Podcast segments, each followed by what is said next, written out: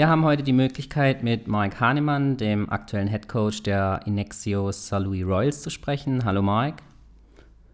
Hallo Patrick, grüß dich. Ja, wir befinden uns ja gerade so ziemlich in einem Schwebezustand, was den Damenbasketball in Deutschland angeht. Vorbereitungen laufen teilweise schon wieder, aber ähm, ja, es ist ziemlich unsicher, wie es eigentlich weitergeht und wann es tatsächlich dann auch weitergeht.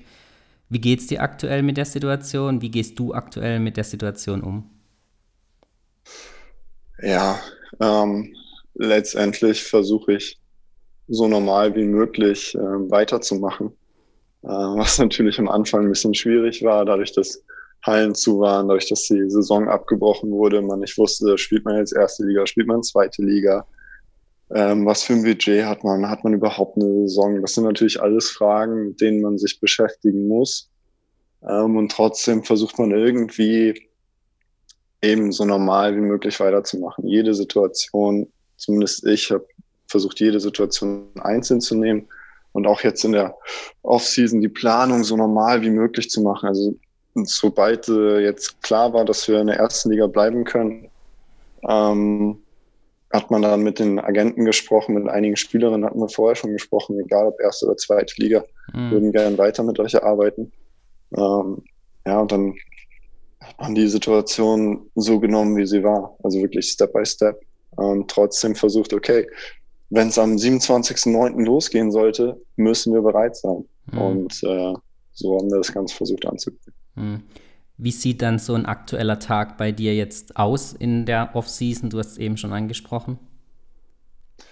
Ja, ähm, also erstmal stehe ich relativ gemütlich auf. Ähm, manchmal werde ich auch um acht geweckt, ähm, aber das ist der Luxus, glaube ich, den man in der Off-Season als Trainer hat. Also mhm. ich versuche äh, bis um neun mal entspannt liegen zu bleiben. Dann geht es halt los, dass man mit Agenten schreibt. Dann kommen auch mal aus dem Verein gewisse Anrufe, wo man einfach Sachen abklären muss.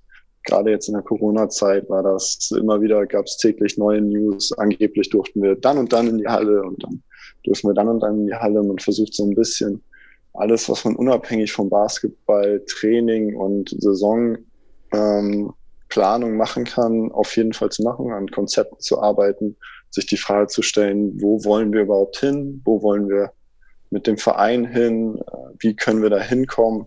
Und man versucht so ein paar Pläne aufzustellen, Konzepte zu erarbeiten und die einzelnen Schritte eben herauszuarbeiten. Hm. Und ähm, ja, also mein Plan, äh, mein, mein Tagesplanrhythmus sieht eben dann so aus, dass ich morgens aufstehe, ganz entspannt äh, mit den Agenten schreibe, dann äh, auch zu den Spielerinnen mal Kontakt habe. Ähm, dann gibt es das ein oder andere Meeting, mittlerweile auch wieder äh, face to face und nicht mhm. per Zoom. Ähm, dann stehen ein paar Interviews an. ist auch ein bisschen abwechslungsreich. Ähm, und mittlerweile haben wir auch wieder Training. Also wir dürfen mit Individualtraining in die Halle. Ähm, jetzt seit letzter Woche auch wieder in unsere Spielhalle, in die Stadtgartenhalle. Mhm. Ähm, die wurden noch renoviert zwischenzeitlich. Der Boden wurde ein bisschen erneuert. Und wie gesagt, seit letzter Woche Montag dürfen wir wieder rein. Das okay. heißt, wir machen auch ganz normal fast täglich, so vier bis fünf Mal die Woche Individualtraining im Moment. Hm. Mit den Spielerinnen, die dann aktuell zur Verfügung stehen? Ja, also es gibt die eine oder andere Gastspielerin. Ähm, ich habe nicht mit ihr gesprochen. Zum Beispiel Jana Dauer war da. Die ist aus. Louis. Ähm, die ist in Grünberg auf dem Internat. Kenne ich hm. noch. Okay. Äh, weiß nicht, da war sie 12, 13. Ähm, das heißt, mit der habe ich ein bisschen trainiert, ähm, versuchen die ein oder andere WNBL-Spielerin äh, mit reinzunehmen ins Individualtraining. Und ansonsten äh, habe ich im Moment eben Mandy Gen jetzt einen Schüler da. Hm. Ähm, Coco ist jetzt diese Woche, glaube ich, nach Göttingen gefahren. Die war jetzt auch einmal da noch und hat nochmal mit trainiert. Also mit drei, vier, fünf Leuten stehen wir dann immer so in der Halle. Hm. Du hast es schon vorhin angesprochen gehabt, einer deiner Tages-To-Dos ist auch die Konzeptionierung und die Ausrichtung des Vereins. Du bist ja jetzt seit offiziell seit Januar wieder Head Coach. Ähm, da gab es im Vorfeld ein bisschen Unklarheiten. Du hast im Dezember deinen Posten bei, den, bei Trier ähm, aus persönlichen Gründen aufgegeben. Ähm, kannst du da mhm. vielleicht noch was sagen? Gab es da schon Gespräche dann im Vorfeld mit Salui, ähm, dass man gesagt hat, man hätte ich gerne wieder als Head Coach zurück im Team? Also mit Sascha hatte ich im Sommer mal Kontakt, ähm, weil ich einfach Kontakt mit ihm habe. Mhm. Also, also Sascha Schmidt, der mittlerweile ehemalige Manager äh, unseres Vereins, ähm, hat ein ganz gutes Verhältnis, hat mich immer mal wieder ein paar Sachen gefragt im Scherz auch immer wieder gesagt, du, äh, wenn Trier vorbei ist, komm doch zurück und so.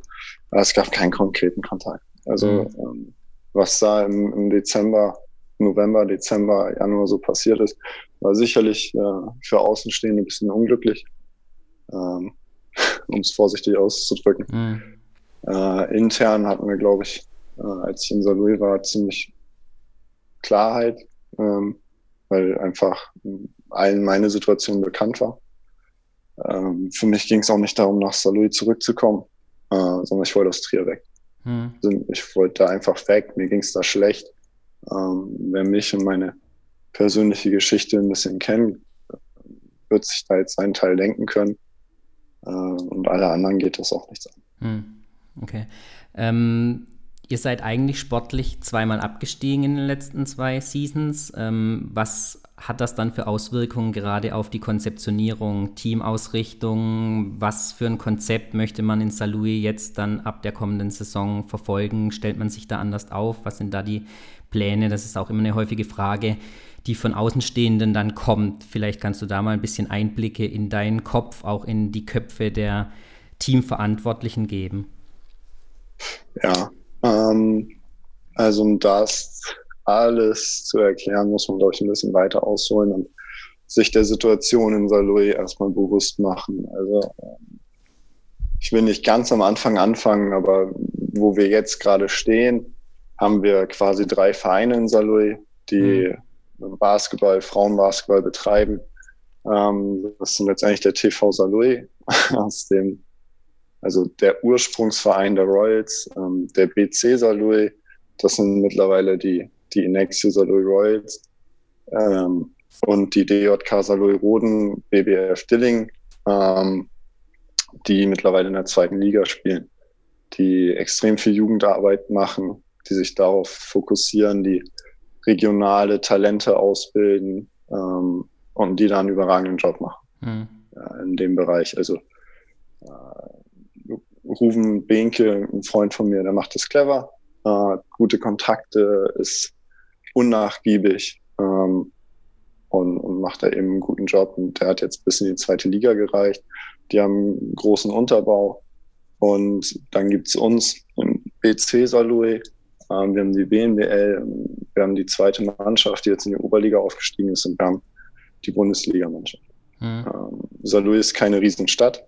Deswegen ist es ein bisschen schwierig, jetzt zu sagen, okay, wir ballern äh, alles auch nochmal in die Jugendarbeit rein ähm, weil man sich einfach, also die Ressourcen sind endlich letztendlich. Mhm. Wir haben nicht so viele Mädels, die Basketball spielen. Aber natürlich haben wir da Schulprojekte, die wir vorantreiben. Wir haben Schul-AGs, die wir machen. Ähm, das sind jetzt alles Sachen, die sind in der Vergangenheit passiert und das wollen wir vielleicht ein bisschen intensivieren.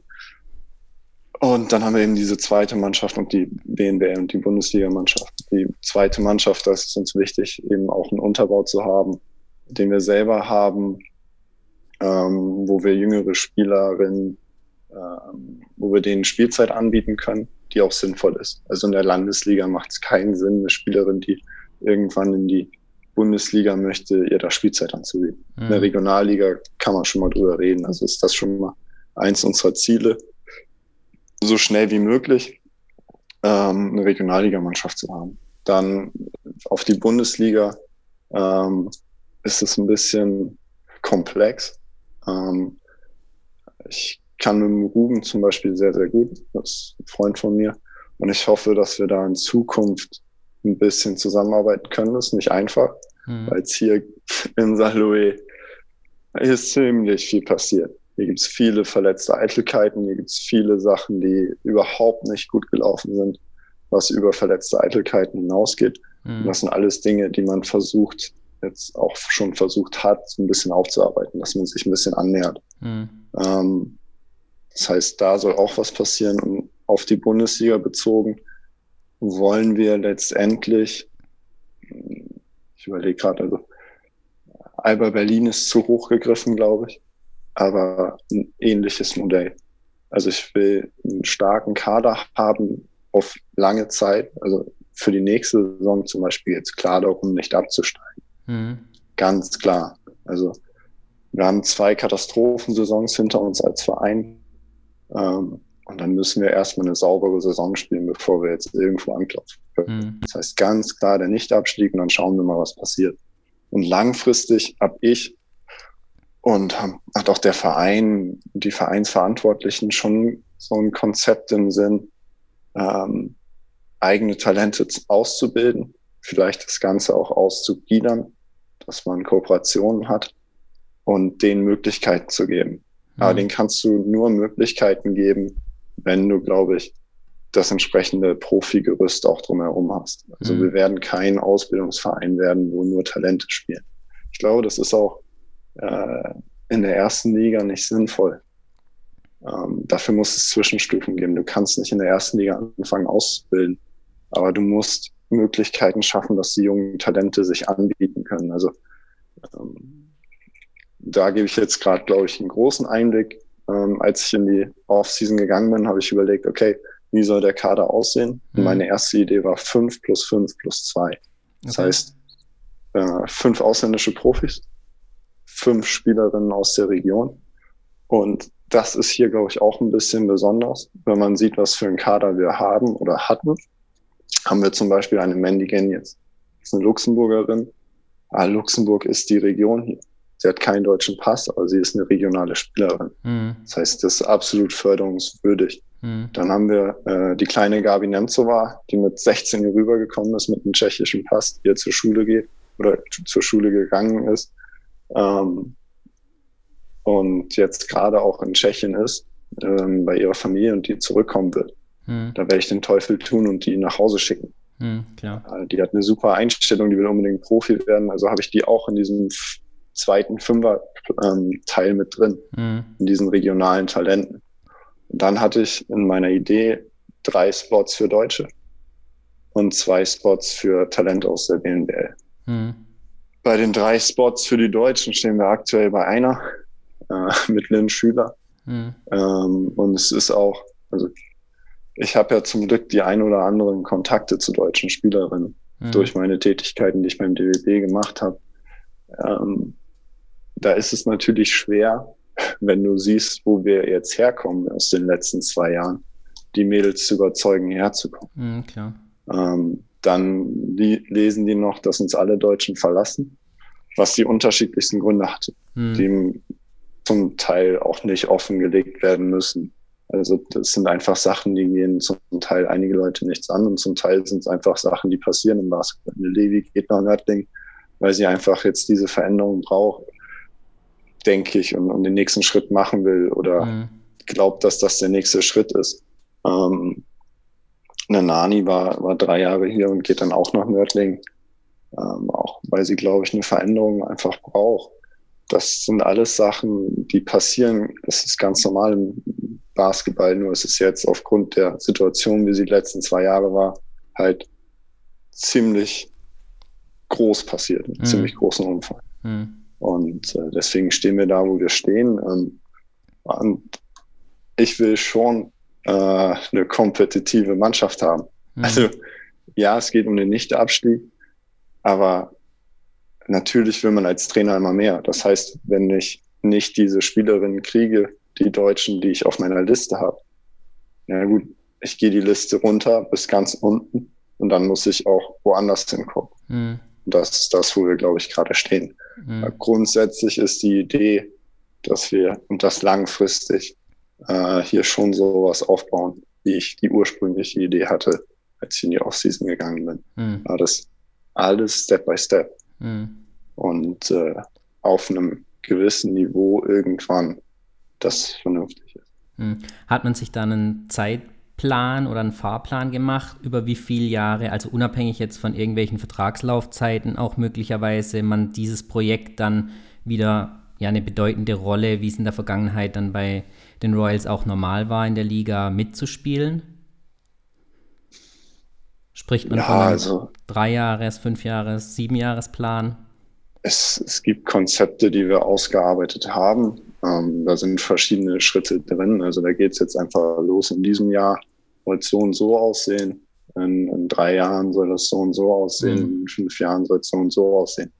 Ähm, ich bin jetzt kein Fachmann in der Wirtschaft, aber ich glaube, auch in der Wirtschaft sind diese Pläne äh, so ein Work in Progress. Mhm. Also man muss es immer wieder anpassen, aber es, ja. es gibt natürlich schon Ideen, ähm, wann wir wo stehen wollen. Das jetzt auf eine, das so konkret äh, jetzt zu sagen, wäre, glaube ich, vermessen. Mhm. Weil wir jetzt einfach für die nächste Saison einfach mal schauen müssen, dass wir eine ruhige Saison spielen, dass es keine unerwünschten Schlagzeilen gibt. Ähm, wir sind gerade in einer enormen Bringschuld, glaube mhm. ich. Ähm, sowohl unseren Sponsoren gegenüber, als auch der Öffentlichkeit gegenüber, als auch den Fans gegenüber, mhm. als auch uns selbst gegenüber. Und ich glaube, da müssen wir erstmal anfangen, bevor wir dann wirklich sagen können, okay, wir wollen dann und dann da und da stehen. Mhm. Du hast jetzt angesprochen, fünf deutsche Spielerinnen, davon ist eine eben Lynn Schüler. Ähm, das wurde teilweise im Internet stark diskutiert, diese Verpflichtung. Ähm, sie hat jetzt nach Keltern dann zwei kurze Engagements eben gehabt bei den Bergischen Löwen und dann in Heidelberg, hat da dort jetzt nicht diese Spielzeit ähm, bekommen, die sie sich vielleicht auch selbst erhofft hatte. Warum fiel eine, deine Entscheidung oder eure Teamentscheidung dann für so eine Spielerin? Ähm, also nochmal ganz klar, es geht um fünf regionale Spielerinnen. Das möchte ich nur einmal ja, nochmal festhalten, nicht, dass mir das am Ende nochmal äh, vorgeworfen wird. Ähm, ja, um auf Lynn zu kommen, ähm, ich glaube, dass Lynn äh, unfassbar gute basketballerische Grundlagen hat. Äh, eine sehr, sehr gute Einstellung und ein super smart und, äh, wenn man auch sieht, wie sie in der zweiten Liga Nord gespielt hat, glaube ich, ist da viel Potenzial, wenn sie die Chance dazu bekommt, das mal dauerhaft zu zeigen und auch nutzen zu können. Und ähm, warum sie in Heidelberg jetzt nicht die, die Chancen gekriegt hat, da gab es, glaube ich, mehrere Gründe. Zum einen kommt sie in ein Team, das zu dem Zeitpunkt auf einmal sehr gefestigt war, mhm. äh, das sehr, sehr klare Rollen und Rotationen hatte. Und ähm, dann war sie selber noch ein bisschen verletzt, was nicht gerade geholfen hat, in so einem Team Minuten zu bekommen. Mhm. Ähm, ich glaube aber, dass Lynn eine ist, ähm, die im Catern gelernt hat, sich schon durchzubeißen, mhm. ähm, die auch in Catern ihre Minuten gekriegt hat, ähm, in einem sehr, sehr starken Team damals und sich da von Anfang an, also wenn man Lynn spielen sieht, wenn sie eingewechselt wurde, die ist sofort da. Mhm. Und das hat mich einfach begeistert. Also das ist keine, die irgendwie Anlauf braucht, sondern die schmeißt sich sofort zu 100 Prozent rein.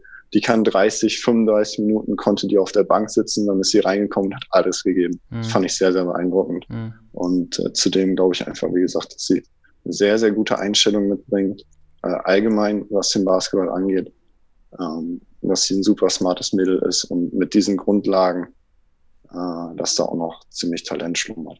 Mhm. Wie? Und äh, eine Sache noch zu dem, ja. äh, in dem Video, das wir veröffentlicht haben, hat sie, glaube ich, auch gesagt, äh, also ich habe ihr am Telefon gesagt, äh, pass auf, ich habe einen Spot für dich. Ähm, das heißt aber nicht, dass du Minuten hast.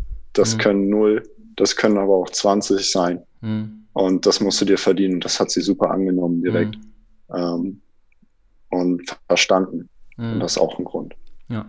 Ich glaube, das Video hat es ja auch schon gezeigt, du hast es auch schon angesprochen, sie ist schon in St. Louis, sie trainiert dann auch schon oder nimmt die Möglichkeit wahr, dieses individuellen Trainings, das du eben anbietest, ähm, ohne zu wissen, wann es tatsächlich dann wirklich losgeht. Also, das wäre genau, einer dieser ja. Punkte. Ja, es, es wird absehbarer, glaube ich. Mhm. Es gibt äh, mehrere Optionen, ja. Ähm, aber der, der Rahmen wird, glaube ich, enger, in dem es aktuell losgehen könnte. Wie es dann letztendlich kommt, ja, das muss man sehen. Mhm. Aber ja, Lynn hält sich jetzt schon fit, ähm, trainiert mit mir, mit uns. Ähm, von daher alles gut. Mhm. Ich glaube, aktuell habt ihr dann jetzt acht fest verpflichtete Spielerinnen, wenn ich da richtig informiert mhm. bin.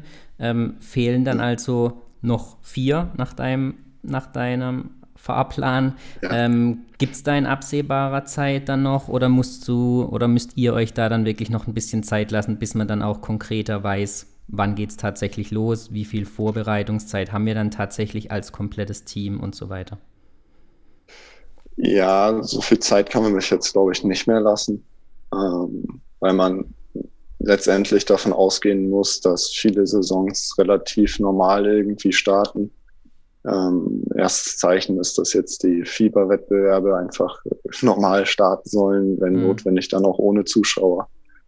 Ähm, also so viel Zeit kann man sich nicht mehr lassen. Ähm, nach meinem Fahrplan fehlen noch, noch zwei und die zwei WNBL-Spielerinnen. Mhm. Ähm, da habe ich natürlich zwei im Kopf. Ähm, die wissen auch, dass ich die im Kopf habe, die beiden. Okay. Also da geht es äh, jetzt nicht um die WNBL-Spielerinnen, sondern um die zwei fehlenden für den Hauptkader. Ja, also das sind diese zwei Talente. Also ich, ich in meinem Kopf habe ich eine, einen Zehner-Kader plus zwei WNBL-Talente, mhm. die den Kader ergänzen. Ähm, die zwei Spielerinnen wissen, dass, dass ich diese Idee habe. Ähm, da sieht's ganz gut aus, aber da ist nichts final. Ähm, natürlich sieht's da, glaube ich, ganz gut aus, denn wenn man eine WNBL-Spielerin, glaube ich, anspricht und sagt, hey, ich finde dich talentiert, mhm. ähm, also in meiner Position als, als Bundesliga-Headcoach und auf sie zukommt und sagt, hey, ich finde dich talentiert, ich würde ich gern mit in den Kader aufnehmen, ich würde gern, dass du bei uns mal mittrainierst und so. Ich glaube, da gibt es wenige, die sagen würden, äh, nee. Ja, Von daher äh, sieht das da ganz gut aus, aber da gibt es halt Details, die man klären muss, da mhm. gibt es äh, Vereine, die, die mitsprechen, da gibt es andere Trainer, die da mitsprechen. Ähm, da muss man sehen. Aber ich bin sehr zuversichtlich, dass wir nächste Saison zwei WNBL-Spielerinnen haben, die unseren Kader ergänzen. Mhm. Das war auch eine der Fragen, wie ihr eben mit WNBL-Spielerinnen umgehen wollt. Ich glaube, das war jetzt auch ausreichend beantwortet. Vielleicht noch eine kleine Ergänzung dazu. Gibt es bei euch Konzepte? Ähm, es gibt ja immer viele ja, Außenstehende, die sagen, es gibt zu wenig gute deutsche Spielerinnen, auch wenn vielleicht der WNBA-Draft jetzt ein bisschen was anderes aufgezeigt hat. Aber gibt es bei euch tatsächlich auch Ausbildungskonzepte? Saarlouis als Unistadt ähm, wäre ja auch ganz attraktiv, zumindest teilweise, was die Studiengänge angeht. Ähm, Gibt es da vom Verein Konzepte, die man jungen Spielerinnen zeigen kann? So könntest du bei uns auch neben Basketball studieren, etc., um eben ein zweites Standbein zu haben. Du bist selbst noch relativ jung, hast aber auch ein abgeschlossenes Studium. Ähm, wie geht ihr da? Kein abgeschlossenes Studium? Abgebrochen. Abgebrochen. Aber wie geht ja. ihr da mit jungen weiblichen Talenten um, die es ja im Vergleich zu den Männern definitiv wesentlich schwieriger haben? Ähm, also Problem in Saarlouis ist, dass Saarbrücken der Uni-Standort ist.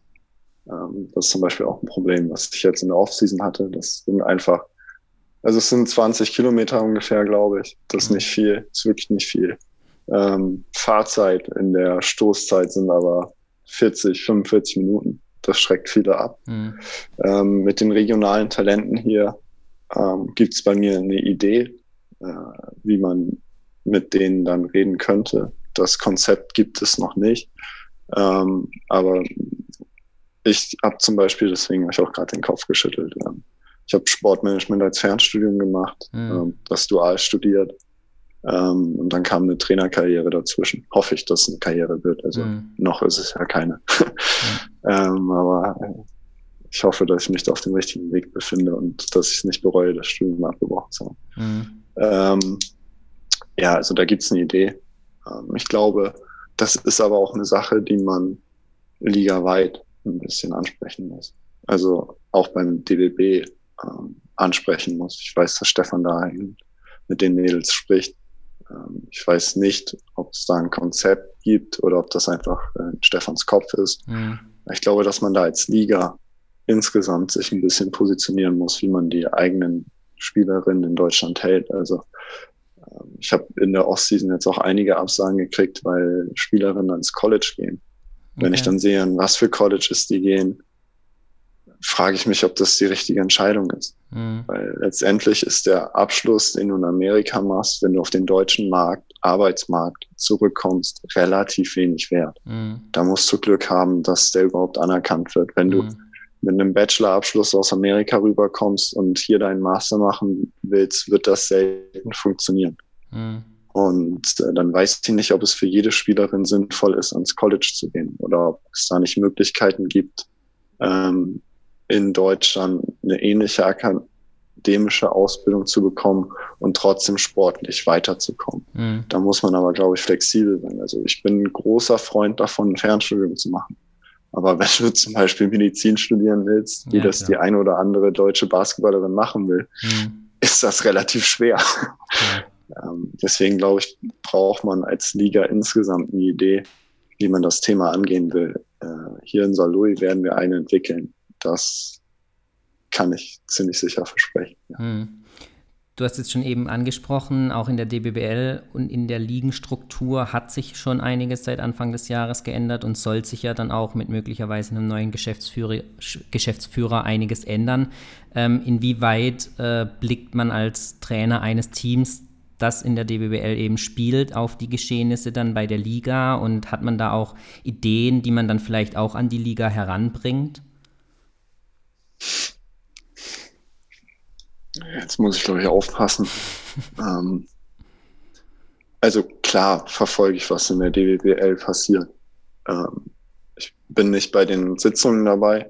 Ähm, ich weiß, dass der ein oder andere Coach dabei ist. Ähm, Marek, Dennis, wenn ich das richtig weiß. Mhm. Ähm, bei uns ist das äh, Ralf Anstelt, als auch Hygienebeauftragter ist und mit dem stehe ich in relativ regelmäßigen Austausch. Ähm, daher kriege ich relativ viel mit, äh, vielleicht auch alles. Hm. Ja, das glaube ich nicht, aber relativ viel, was in der DBBL passiert. Ähm, ich glaube, dass wir als Liga Ideen haben, die richtig sind, wo wir aber an der Umsetzung viele Schritte auslassen. Mhm. Ähm, was wir jetzt, glaube ich, aber so ein bisschen nach und nach nachholen. Ähm, zum Beispiel die Positivquote für die Deutschen. Mhm.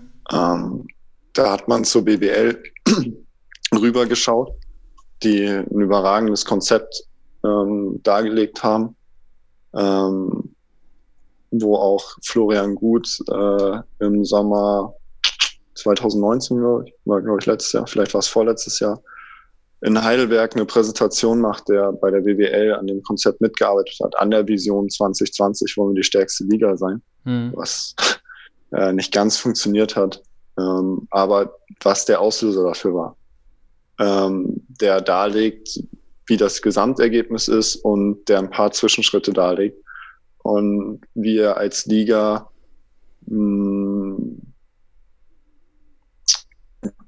vergessen ein paar Zwischenschritte. Mhm. Und wie gesagt, ich glaube, dass wir die jetzt nachholen und ich glaube, dass wir da viel, viel Potenzial noch haben.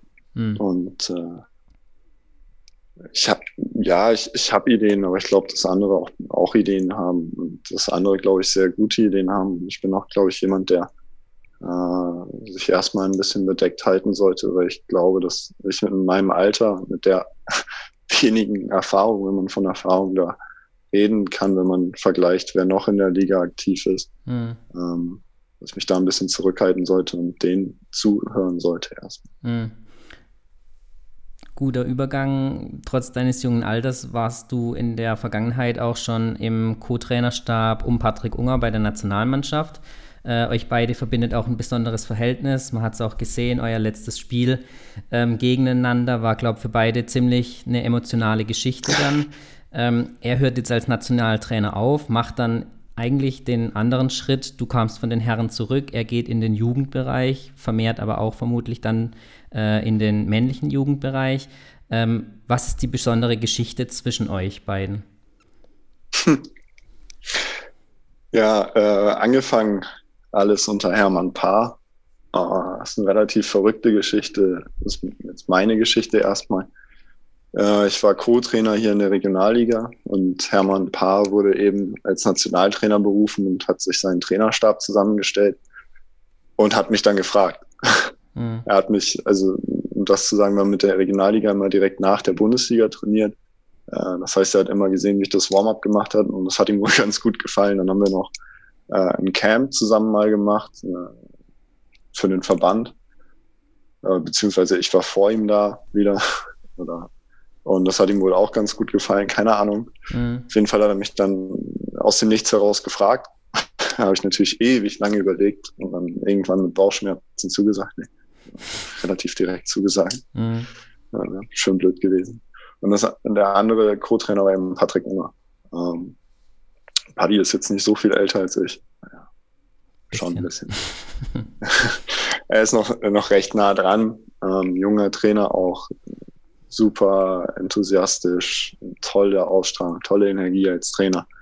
Und so hat man sich dann unter Hermann als Co-Trainer kennengelernt. Co-Trainer haben, glaube ich, immer ein bisschen ein anderes Verhältnis zueinander, weil wir dürfen ablästern mhm. über den Head Coach. Äh, haben wir natürlich ausführlich gemacht. Ähm, man darf die Drecksarbeit machen, weil man sagen muss, dass Hermann letztendlich immer alles auch selbst gemacht hat, genau wie Patti, äh, haben immer alles auch mit übernommen. Also es wurde gemeinschaftlich die Drecksarbeit geteilt. Mhm. Ähm, man hat einfach viel Zeit miteinander verbracht in, in, kurzen Abschnitten. Also das war eine intensive Zeit. Und so hat man sich kennengelernt, schätzen gelernt, hat sich über Persönliches ausgetauscht und eben ein sehr, sehr gutes freundschaftliches Verhältnis aufgebaut. Und das ist einfach unsere Geschichte. Also mhm. es hat einfach von der Dummheit und Trottlichkeit, die wir beide haben, äh, und Naivität und alles Mögliche, das hat einfach gepasst. Und mhm. so sind wir uns ein Stück ans Herz gewachsen und Freunde geworden. Mhm. Und mit Sicherheit auch einen großen Teil daran hat eben die Leidenschaft beider zum Basketball. Auf jeden Fall. Ich glaube, in den Ämtern, die wir vertreten haben, geht das auch nicht an. Hm. Wenn du jetzt seine Entscheidung, hat er dich zum Beispiel auch um deinen Rat gefragt, bevor er sich dann äh, dafür entschieden hat, dem Damenbasketball vorerst den Rücken zu kehren, vor allem auch mit Blick auf die Nationalmannschaft, wo es aktuell jetzt zumindest offiziell noch keinen Nachfolger für ihn gibt? Ähm, muss ich überlegen. Äh, ich glaube, um, um Rat gefragt hat er mich nicht, glaube ich. Ich glaube, ich habe ihm mal meine Meinung dazu gesagt. Okay. ähm, aber ich glaube, das ist in dem Ausmaß, wie Patti die Entscheidung treffen musste oder getroffen hat, ähm, bin ich da auch keiner, der ihm äh, einen Rat geben sollte. Also da geht die Familie an erster Stelle. Ähm, aber ich glaube, ich habe ihm meine Meinung dazu gesagt, weil schön finde ich es natürlich nicht. Also ich hätte gern mit, ich glaube, äh, Paddy ist auch für den Damenbasketball wäre eine tolle Persönlichkeit ähm, und ein toller Trainer mit, mit, ganz viel Wissen und Ahnung. Also ist, glaube ich, nicht umsonst nach Hermann dann äh, Head Coach der Nationalmannschaft geworden. Mhm. Also das wird man nicht einfach aus Versehen. Ähm, deswegen finde ich das sehr, sehr schade. Ähm, aber ich kann den Schritt verstehen. Mhm. Also warum er das macht, verstehe ich absolut. Ähm, dass ich das nicht so prickelnd fand, habe ich ihm, glaube ich, mal gesagt. Hm, okay. Jetzt gibt es eben noch die vakante Position des Nationaltrainers. Könntest du dir vorstellen, trotz deines jungen Alters in so eine Position jetzt schon zu rücken? Oder würdest du, du hast gesagt, du hältst dich häufig auch erstmal noch bedeckt, ähm, würdest du gern weiterhin als Co-Trainer dann für die Nationalmannschaft arbeiten? Ich durfte es ja schon letzten November miterleben, auch im Umgang mit den Spielerinnen und so. Ich war ja einen Lehrgang mit dabei. Äh, ich glaube, Großteil kann ich wirklich gut leiden, äh, so wie es auch bei Paddy eben der Fall war. Ähm, hm.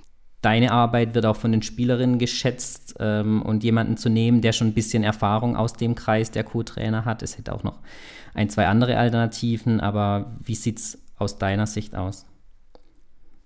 Ja, also als Head Coach bin ich, glaube ich, der Falsche für diese Position. Das wäre, glaube ich, sehr, sehr ungewöhnlich. Ähm, und ich glaube nicht, dass ich da auf einer Kandidatenliste stehe. Mhm. Würde keinen Sinn machen. Ähm, ich habe letztes Jahr meine A-Lizenz gemacht. Ich mache jetzt FECC-Fortbildung. Aber ich glaube, ich habe noch jede Menge zu lernen. Ich weiß schon ein bisschen was und habe schon ein bisschen was gesehen, aber äh, ich glaube, das ist einfach ein Schritt, der Jahre viele, viele Jahre zu früh kommen würde. Ja. Ähm, natürlich würde ich sehr, sehr gerne weiterarbeiten, ähm, wenn das Trainerteam eben passt. Also es gibt äh, Head Coaches, ähm, die, die einfach komplett ihr Team neu zusammenstellen, weil, es auch einfach sinnvoll ist. Du brauchst als Headcoach Leute, denen du vertrauen kannst. Mhm. Ich habe jetzt noch nicht mit äh, super vielen Headcoaches äh, gearbeitet, ähm, die, denke ich, für diese Position in Frage kommen. Ja, deswegen bereite ich mich mal darauf vor, dass es vielleicht nicht mehr so kommt. Ähm, trotzdem würde ich wirklich sehr, sehr gerne als Co-Trainer weitermachen. Ich glaube, es ist eine Riesenehre und es ist eine Arbeit, die wahnsinnig viel Spaß macht. Und mhm. für den Damenbasketball Deutschland, für die Nationalmannschaft, glaube ich, auch gerade eine sehr, sehr spannende Zeit mit ganz, ganz tollen Talenten, wo man wieder eine realistische Chance hat, ähm, wieder große Turniere zu erreichen und vielleicht auch mal eine Generation wieder zu prägen. Wenn man da dabei sein könnte, mhm. ist schon toll. Mhm. Du hast eben angesprochen, viele gute Talente, vier davon ähm, haben den Sprung spätestens nächstes Jahr in die WNBA geschafft. Auch natürlich jetzt aufgrund der aktuellen Situation ist es ein bisschen schwieriger. Leonie Fiebig und Luisa Geiselsöder warten noch ein Jahr, aber Satu Sabai war natürlich das Gesprächsthema äh, im Zusammenhang mit Basketball, im Zusammenhang mit der WNBA und aber auch den Rassismus-Thema in den letzten Wochen jetzt, wo sie vorne vorangeht. Ähm, meinst du, dass sie das Aushängeschild vielleicht sogar für den deutschen Basketball in den nächsten Jahren werden kann?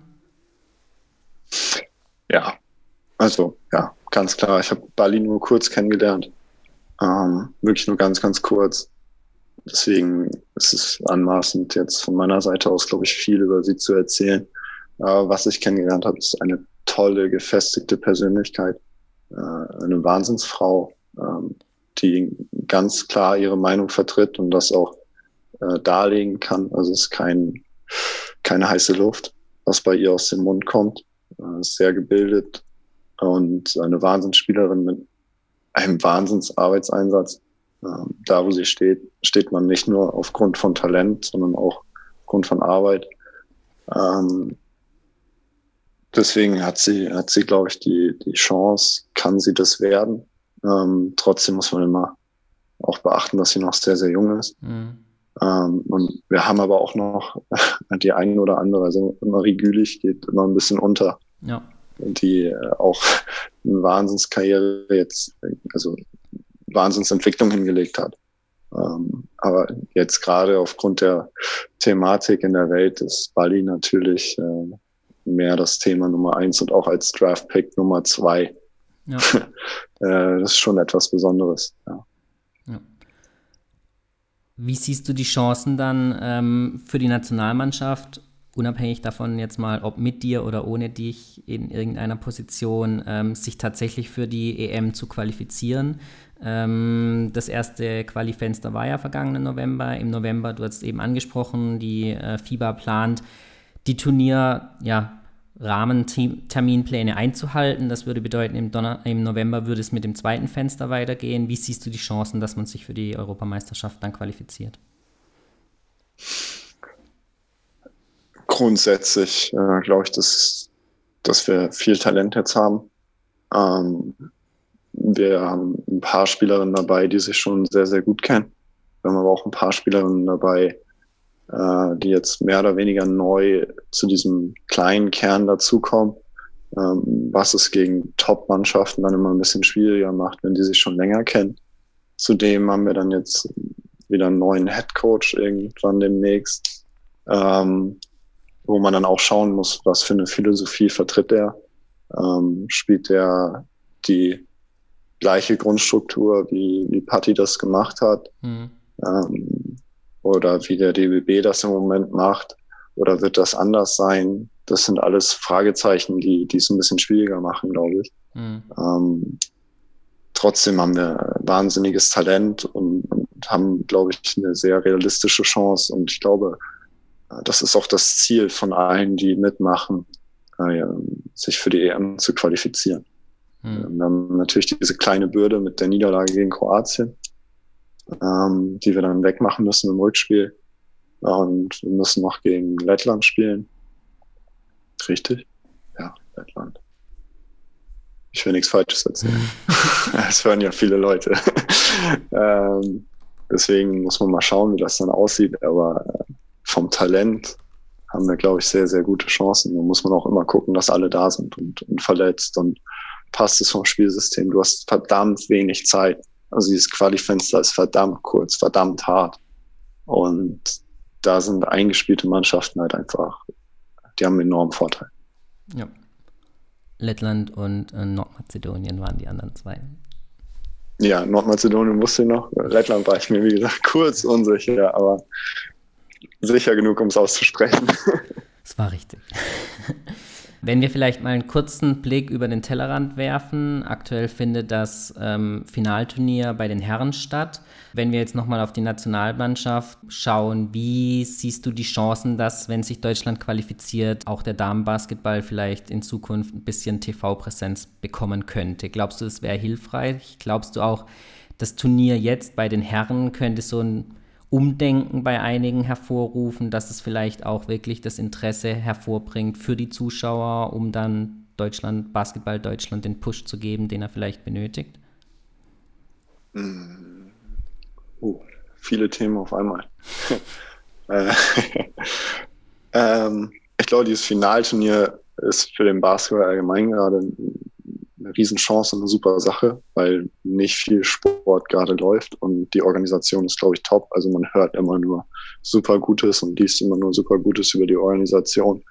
Ähm, mir macht es natürlich Spaß. Also ich bin auch aus der Basketballszene und das ist dann die Frage, die ich mir stelle. Also ich habe tatsächlich keinen Fernseher. Ich gucke nur im Internet, deswegen weiß ich nicht, wie viele Spiele bei Sport 1 zum Beispiel laufen. Mhm.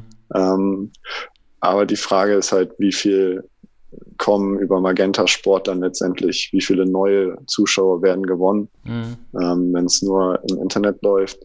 Deswegen sind TV-Präsenzzeiten, glaube ich, enorm wichtig. Ähm, egal ob für Frauen oder für Männer. Basketball ist eine Randsportart letztendlich.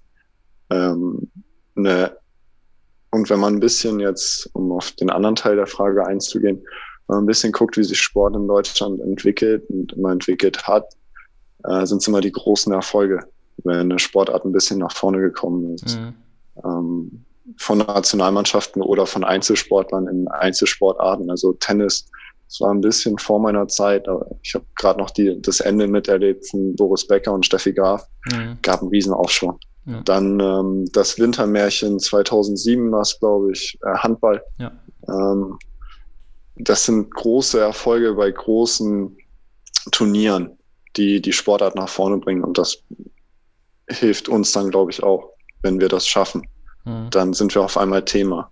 Man sieht auch jetzt in der Corona-Zeit, ähm, wie viel Bali auf einmal Thema war. Wir waren im ZDF-Sportstudio. Ja. Ich weiß nicht, wann zuletzt äh, eine deutsche Basketballerin im ZDF-Sportstudio war. Ja. Das, äh, und das auch nur aufgrund dessen, letztendlich, weil sie an zweiter Stelle gepickt wurde, mhm. weil das eine große Errungenschaft war. Mhm. Und deswegen braucht man diese großen Erfolge, um die Sportart voranzubringen im großen, also im großen Stile. Man kann ein paar kleine Schritte einleiten. Das haben die Herren gemacht vor einigen Jahren ähm, mit kleinen Schritten die, die Sportart vorangebracht, professionalisiert. Das ist eine Sache, die wir auch machen müssen im, im Damenbereich. Aber dann brauchst du diese großen Erfolge, um wirklich diesen großen Schritt nach vorne zu kommen, meiner mhm. Meinung nach. Ja.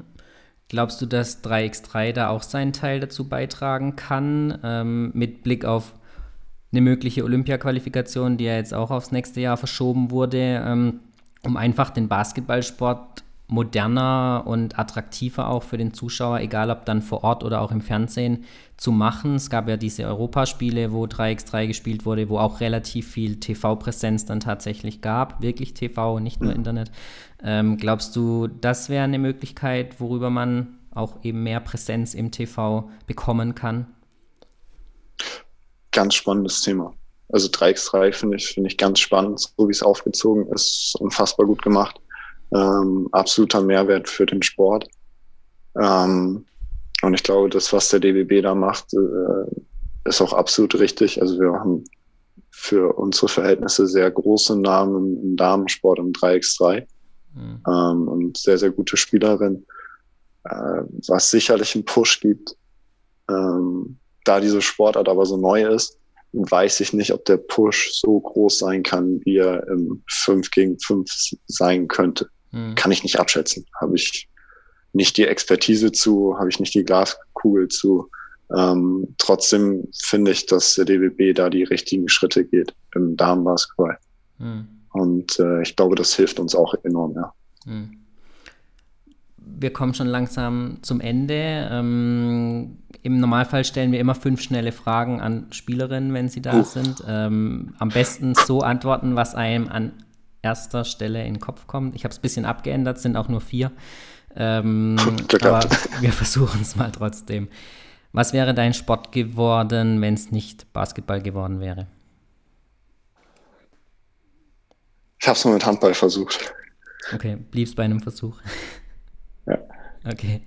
Äh, ich sehe keine Alternative tatsächlich, die okay. mich dauerhaft bindet wie Basketball, aber Handball finde ich auch spannend. Okay. Es gibt viele Sportarten, Handball vielleicht. Okay. Hast du irgendwelche Rituale vor oder während einem Spiel? Ticks ja, Rituale nein. Okay. Darf man erfahren, was für Ticks? Ähm, ich mache viel mit meinen Händen. Ich äh, reite mir ganz oft mit meinem Daumen in der Handfläche äh, oder am Handgelenk. Ähm, ich beiße mir immer so auf die Lippe. Okay. Ähm, ja, bestimmt noch mehr. Okay. Ähm, Rituale, aber nein, also es, es gibt da Abläufe. Aber es sind keine Rituale, es sind einfach Sachen, die man machen muss vorm Spiel. Mhm. Sich umziehen. Äh, die Taktik äh, nochmal an die, an die Wand malen, auf die Flipcharts. Mhm. Aber keine Rituale. Okay. Was war dein peinlichster Moment während eines Spiels? Äh, wahrscheinlich äh, bei den Männern in der Pro A das allererste Spiel gegen Rostock, ähm, live übertragen im TV. Äh, es gab eine strittige Szene irgendwie. Äh, ich weiß nicht mehr genau, worum es ging. Und ähm, die Bankspieler meinten die ganze Zeit zu mir, ey, geh zum, geh zum Kampfrichter, geh zum Kampfrichter, äh, dafür kriegen die doch eine Timeout abgezogen. Ich so, was, Alter, nein, wir sind hier doch nicht im Football. Und irgendwann haben sie mich halt so weit gedrängt, dass ich hingegangen bin und er guckt mich ganz verstört an und sagt, was? Hast du zu viel Football geguckt? War schon sehr unangenehm. Okay. Und was ist dein persönliches basketballerisches Karriereziel? Viele. Ähm, ich will mal im Ausland coachen, in einer, in einer starken Liga irgendwann. Äh, ob als Assistant Coach oder als Head Coach, ist mir im Moment noch ziemlich egal, aber ich will ins Ausland, ich will zu einer EM.